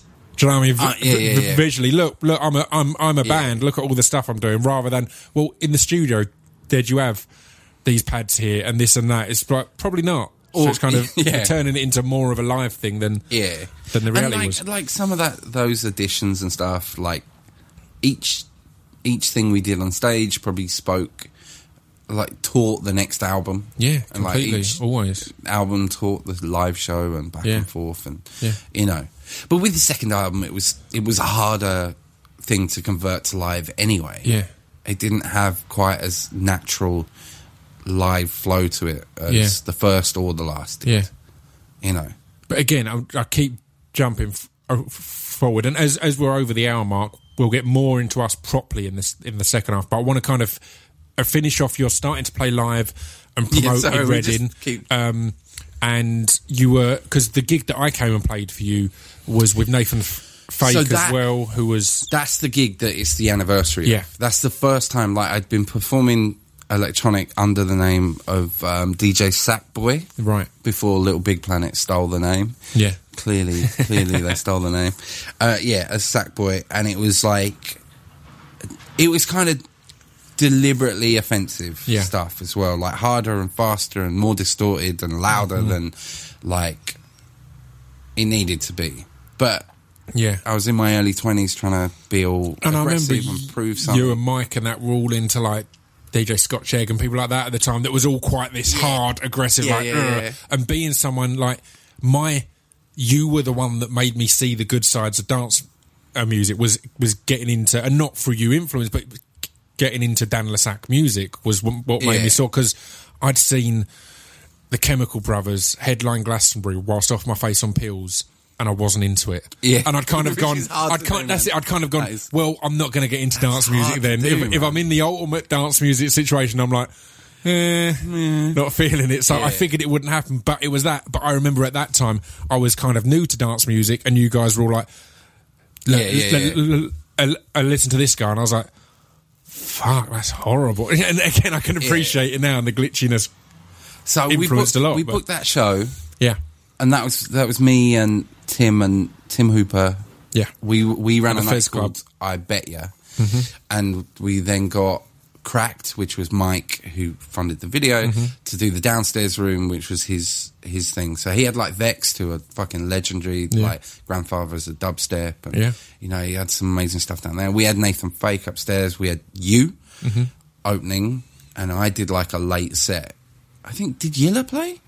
I think Yilla played that. I think he might have done. You he know, definitely stayed at my house. I don't. I don't remember. It was definitely there. He was definitely again. there. I'll have to check on on on the footage because I've not what because some of that is on the footage of Really? on the Relying Kindness of Strange No tour. way. That's the reason we decided t- to do this this documentaries because I realised I had all these these these DV, these mini DVs Yeah, yeah. that I've never watched that we f- filmed bits of it. So I got them all converted, and again on that. I skimmed through to make sure it worked, but didn't Yeah. but didn't want to watch any because it's like again I don't want to be. T- but on that, there was a bit that I, I recognised as out the back of, of Fez. Oh, And It was after yeah, it had happened, and we filmed some of the gig. I don't know if any of it's usable because I'd imagine the sound on an old camcorder is fucking Yeah. awful. Um, but yeah, so that was that was the first. That that was my first ever proper booked indoor gig. And I hadn't really realised it was was your first as Dan le Sac. Yes, so like such a- in the months before that gig, I decided to not uh, to stop being a cunt, Yeah. stop being country and all that, and actually. Oh, when did you you go go, go back on that again? I'm kidding. I'm kidding. yeah. So yeah, Um, months you'd kind of decide to go less just aggressive and look, I'm going to play this. What? Not I even think- decide to be less aggressive. Just actually like play the music I I make when I'm not trying to impress my mates. Yeah, yeah, and that was like that was the first gig, and that's why I changed my name Yeah. for that gig. Yeah. like I've I've still got the flyer somewhere where it says because I designed the flyer for that show Yeah. and all that, and uh, where it still says DJ Sackboy, and then I the uh, I had to look it up yeah, for that date, June the eighth, yeah, because I always think it's June the sixth. I don't know why, but it's Right. June the eighth. yeah. That's great because this is going out on June the first, so we're literally Perfect. one week, one week ahead of the anniversary. Nice. But yeah, so like, um, and that's like the point at which that night is the point at which I'd gone from making music as my hobby, as my release. Mm. You know, I was in a, I was in a relationship that was like at that time it was great, yet we hated each other essentially. Mm. Yeah. you know, we could have stayed together forever Mm-hmm. because neither of us had the balls to actually do anything about Yeah, the I mean, I hope it's which- not too um, bold to say, but it's what you, you wrote the hook of "Look for the Woman" whilst the- in yeah, that relationship. in the end of that relationship. at the end of that relationship, yeah. So that's kind of anyone who's familiar with our music will understand what you're Yeah. saying there because that's exactly like she she went out and drank with her mates. That Mm-hmm. was or or cooked vegan food. yeah. The bitch. How dare she? Um, how dare she? Um, and I made music. They were that was my my release. That was her release, and you know, the real release is when we actually released each other from this like Yeah. social contract. And Yeah, yeah, we yeah. both actually achieved shit Yeah. after that. Yeah. I doubt we would have done much. Yeah. We would have probably had a baby by now. Yeah, and it would be fucking horrible. Yeah. You know, like we wouldn't be happy. It wouldn't be happy. You know? Yeah, yeah, yeah. We'd probably have a nice dog. I That'd be could- good. I could handle a dog. Yeah, that'd be pretty cool. Um, but like, yeah. So that that night was the night that I was like, I want to do this. Mm. I actually want to do this. And then it was kind of weird because inadvertently that was also where you first heard. I used one of your vocals. You gave Yeah. me those acapellas, and I'd Yeah, done completely. this crazy mashup with a block party track. yeah. It's weird, like turned it into that some drum and bassy thing. Yeah, it was dope. and um, And it's where we started working yeah, yeah, together essentially and i think we've got got time on this part to get into that because but basically my memory of things happening there was obviously we'd worked together in hmv mm. and we'd met you know we'd known people and i was quitting hmv to do this tour and you were one of the people i sent some flyers and a copy of my cd to to Yeah, say yeah. look i'm doing this tour where i'm living in my van if anyone wants to book me then Yeah. then then book me i think I bumped into you backstage at Reading Festival yeah, yeah. because I You- blagged my way in. Amy. I was with Amy. I blagged my way in because she worked for a magazine, and I was y- using some guy's name, Ollie something, his name to be Yeah. backstage on the magazine pass. Um, and bumped into you, and I, I'm sure it was then that I gave you my CD and stuff, and was like, "Look, Yeah. I'm doing this." Or, or at least we discussed the music. yeah, we you gave me something. because you sent me it. You Yeah. sent me it because I had one of the promo copies that's in a plastic little plastic case. Yeah, yeah, yeah. which is over there There somewhere. we go. Yeah, yeah, It's yeah. in, in that wall of CDs. Yeah. Fuck, looking for it. Right. Um, but yeah, so but that was the night I thought I want to actually make music. I want to Yeah. actually release music. I want to, you know, and I already had like a MySpace and stuff. And Yeah. then I It was dope because I didn't know you'd kind of uh, remix some stuff. So I'd done my little gig and I had my slideshow and all this. It and I was was all like, this was fun. I've done that. So and then was just enjoying it and watching it all. And suddenly that started to come on. And again, my record then, as much as I love No Commercial Breaks, I can't personally listen to it, as everyone is with their old stuff, but I can't listen to it like a, F- a Flame Show or, or, or 76 as he is now. That's his, his production. Oh, yeah, name. yeah, yeah. He, he, he's remixed that whole album and he sent it to me and I was trying to listen to it, and I was like, "It sounds dope, but I can't get through any tracks because I just can't stand hearing myself then Yeah. or my the the quality of the recording." But as we'd recorded all that, I'd never been in the studio. The guy who produced it just owned the studio, hadn't produced was- anything. So to hear my stuff over what like, sounded recording choirs or something. yeah, yeah. He, was, he normally recorded like Christian choirs. Yeah, yeah. So again, there was it was I didn't know how music comes together, as you can tell Mm. from that. So to hear my stuff over something that felt like that was a proper that felt produced and this you know it was proper Yeah. beat and it was cut up and it was glitchy and yeah, it was Mm. awesome to hear. And that kind of birthed it all there. But yeah, that was also the birth of, of Dan le Sac, as it It was my birth. That out. was your first. I don't know. I just that night was an important night to me in Yeah. loads of different ways. Yeah. you know that it was weirdly. It was also the point at which. Within like two weeks, that was was the point at which I sort of realised that I needed to work this, fix the relationship or Yeah. end the relationship. Mm-hmm. So that like triggered six months of fucking what turned out to be a folly, but Yeah. at, at least an attempt to try to re-engage and yeah. find what we'd fallen in love with each other for. Yeah, yeah. And sadly, we didn't. And like, it, it wasn't the greatest breakup or anything. Yeah. But you know, I always know- remember it was a, w- a w- a weird one time in ways because you sent me that hook f- f- f- for Look for the Woman, and I loved it, and Yeah. the beat, and I loved it, and I wrote to it, but I wouldn't send you the vocal because I, I was really paranoid. Like I was like, right, well, I'm not talking about y- your relationship, but I don't want you to hear it and go, "That's what," I, or you know, that's what I should Yeah, do, or that's yeah. what I should do, influenced in any way. And then it ran its course naturally. and I could kind of go. So I've written to that track you said. Yeah, yeah, yeah. I've, I've, I've written to it ages ago. Kind of, I'd, I'd held off because I didn't want to go. And actually, that song's like, like it's actually really reflective of like this new record coming. Yeah, because that song is one of those songs that nags at me. yeah, There's there's beats, there's songs, there's things that like I can't let go of yeah, until they're released. Once they're Yeah. released, I can't do anything to Yeah, change yeah, them. They're done. they're I can, done, yeah. I can set them free as such. And like the album that's coming on June eighth is a collection of those beats. yeah. Of those things that I.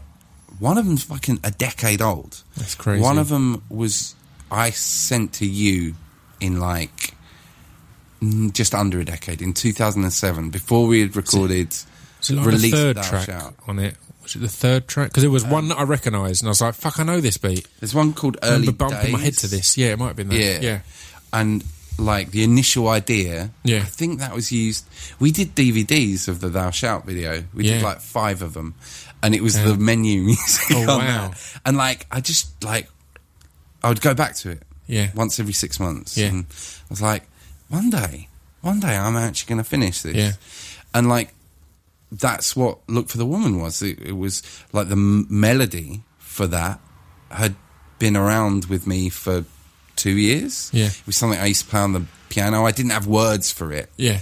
And then it sort of developed. And then, oh my God, how many different versions of that song were there? I was going to say, do you, do you remember how we almost f- f- fucked it up completely because the manager that we had briefly at the time had a dumbass shitty reaction to it, and that's not that's, that's Yeah, not yeah, hating yeah. him. I remember us sending it to him and being buzzed about it, pretty much as it ended up up being, like like like not far off, but but Yeah, closer to that than the versions that we The only we went thing in. that really changed from the version he heard to what was released is the drums got bigger. yeah Like we, and the bass line. That bass lead is all yellow. Yeah.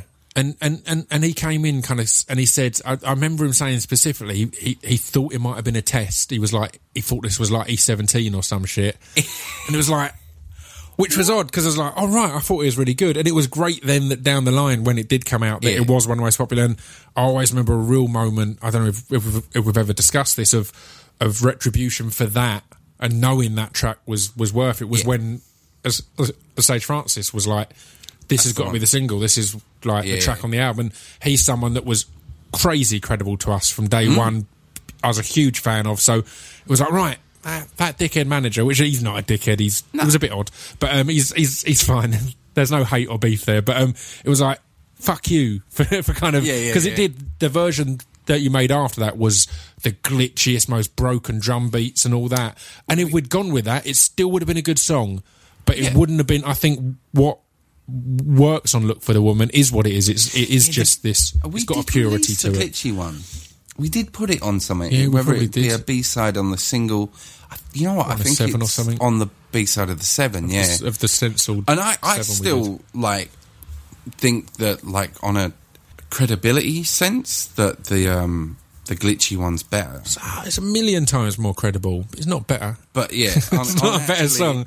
I don't care what anyone says. for heart and soul, for like emotional expression, what we put out. And, you know, I'm terrible for tweaking and niggling and changing and chopping and, Yeah.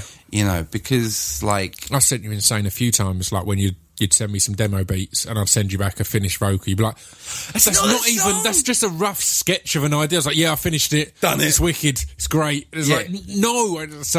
And we would, we would have that fight, man. We would have that fight of like, um, I would want to develop it more, you'd want it pulled back, and we'd Yeah. work it, and, you know, I'm terrible for a love at first sight type thing on, on music. Yeah. The first version I listened to something, and we had that on Gold Teeth. I really str- struggled for ages with what Flux added.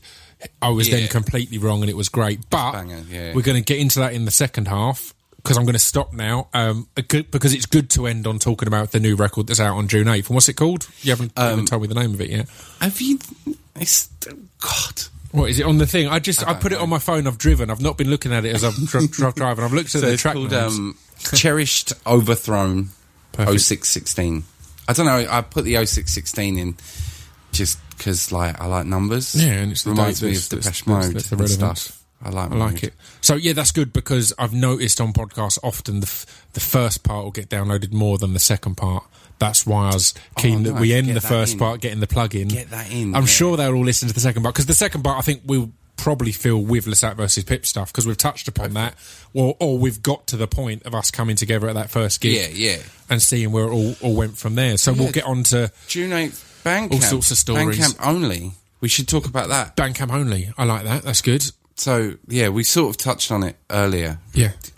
Are we carrying on talking? Are, we- are we on? Hang on, hang on, I'll- hang on. And we've started part two. There you go. we? Yeah, we've Oh, I started part two. get a now. drink You're going to get a drink. You can get a drink. Then. Can we unstart part two? Let's unstart part two. This is the end of part one. Is there anything you, you want to leave in the end of part one? Do, do, do you want to talk Bandcamp before you get a drink? Can, yeah, yeah. Let's do that. Let's that. talk Bandcamp now. And we're back in part one. We're back in part one. back by no demand. Uh, so yeah, so June eighth, uh, Bandcamp only, Yeah. and the only reason there's like eight reasons why it's Bandcamp only. Yeah. But firstly, I wanted to do pay what you want, Yeah. Mm-hmm. name your price. Because of what we were talking about earlier, I, I do like the idea of giving the people the option, giving Yeah. people the option to have whatever they want Yeah. For however much they Yeah. they personally value it to Yeah. be. And that's not a reflect. If someone pays two quid for the record, that's not them saying you're only worth two quid. Yeah. It's saying I've only got Here's two the two quid that I can this is what I this. can yeah. spare. You know, I'd rather that. I'd rather someone had it Yeah. for nothing than never got it Mm-hmm. for that. But also, as it's a 10 year anniversary of us fucking around on MySpace and Yeah. releasing records in the cheapest way we could work out, Completely.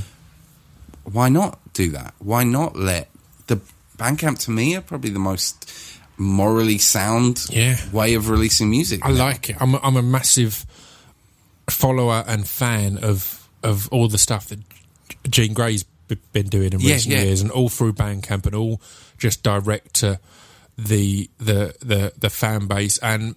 It's kind of it's beautiful and painful to watch because it is a massive struggle at times because it is a yeah. case of she'll be fucking doing putting out so much content, doing like an audio book, a TV show, a, Yeah. a- two albums, three albums, all this amazing stuff. But people won't necessarily know about it because it's not in the places that they're familiar with looking. So it's it's a as I said, it's a painful but also admirable thing to watch. Is that that that watching someone going, no, look, the the key part is that I'm doing this work and I'm putting it out there directly to you guys, exactly. and and that's that's what matters. So yeah, And that that for me is like I'm not I'm not trying to get big. yeah, I'm not trying to Yeah. like get back to standing on a stage in front of a few thousand people. Yeah, I'm yeah. trying to get back to making music yeah, that's the important it. part. And doing it through Bandcamp means that I don't have those pressures of a label who have invested money and want that money back Yeah, from that side, which means I get to be happy. yeah, I Get to actually, actually enjoy you know, it. This it's not like the record's free for me to put out. Just like mastering is going to cost six, Mm. Yeah. seven hundred quid. Yeah. because I have to get it done well. Why can't Yeah. I be cheap and get it? someone shit do it. fifty quid. Yeah, Yeah, but like, I would much rather be happy yeah, and people have it then completely. And pissy. Oh, why won't why won't Six Music play it? It's Yeah. like, well, Six Music aren't going to play it because I haven't actually sent it to. them. Yeah. so woo. And again, like like something that we took ages to learn was that you find the you end up in the right place, and and particularly on the second record where there was we'd blown up on the first, and there was a lot of pressure to get daytime at Radio One Yeah. play and stuff like that. And it's like right, actually, if we get played in daytime Radio One, most of the people listening are going to be annoyed that we're getting played, Played in because because we're not for them and we're not and we don't fit with that that music. Yeah. But we can get on to all of that in the in the second half. I want to kick the second half of off with discussing the yeah the release of of of not having a label tied into it and the actual happiness that Yeah. comes like because I know something again that it is something that you're very involved and intricate in all decisions so it can be tough when you're working with other people Mm. in a label front or whatever that they're going to be doing tons of things right, but they're going to be doing one thing that you might identify as wrong that is then going to make you paranoid that that's the reason it worked or didn't work or so on and so forth. So, and we've had that I personally had it on our second record a lot, and you, and you have had it at points. So yeah, let's get into that in part two. But now we're going to break and go and have some drinks, and then come back. See you in a bit. Ooh.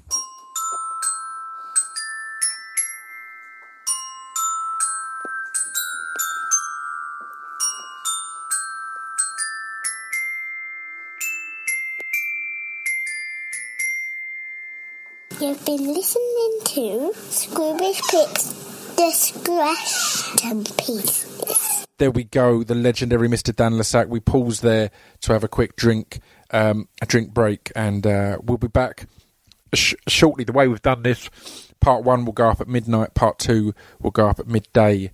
Um, so you'll be able to have both of them um, in no time at all. You can have one for on the way to work and one for on the way home from work, if that's okay with you.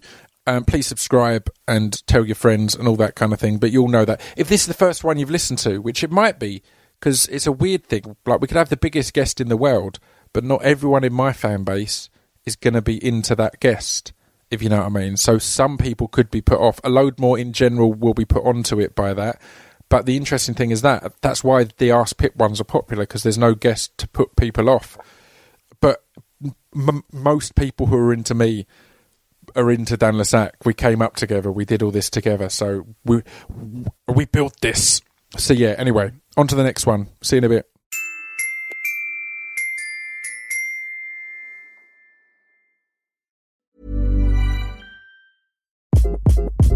Hi, this is Craig Robinson from Ways to Win, and support for this podcast comes from Invesco QQQ. Invesco QQQ is proud to sponsor this episode and even prouder to provide access to innovation for the last 25 years. Basketball has had innovations over the years too. We're seeing the game played in new ways every day.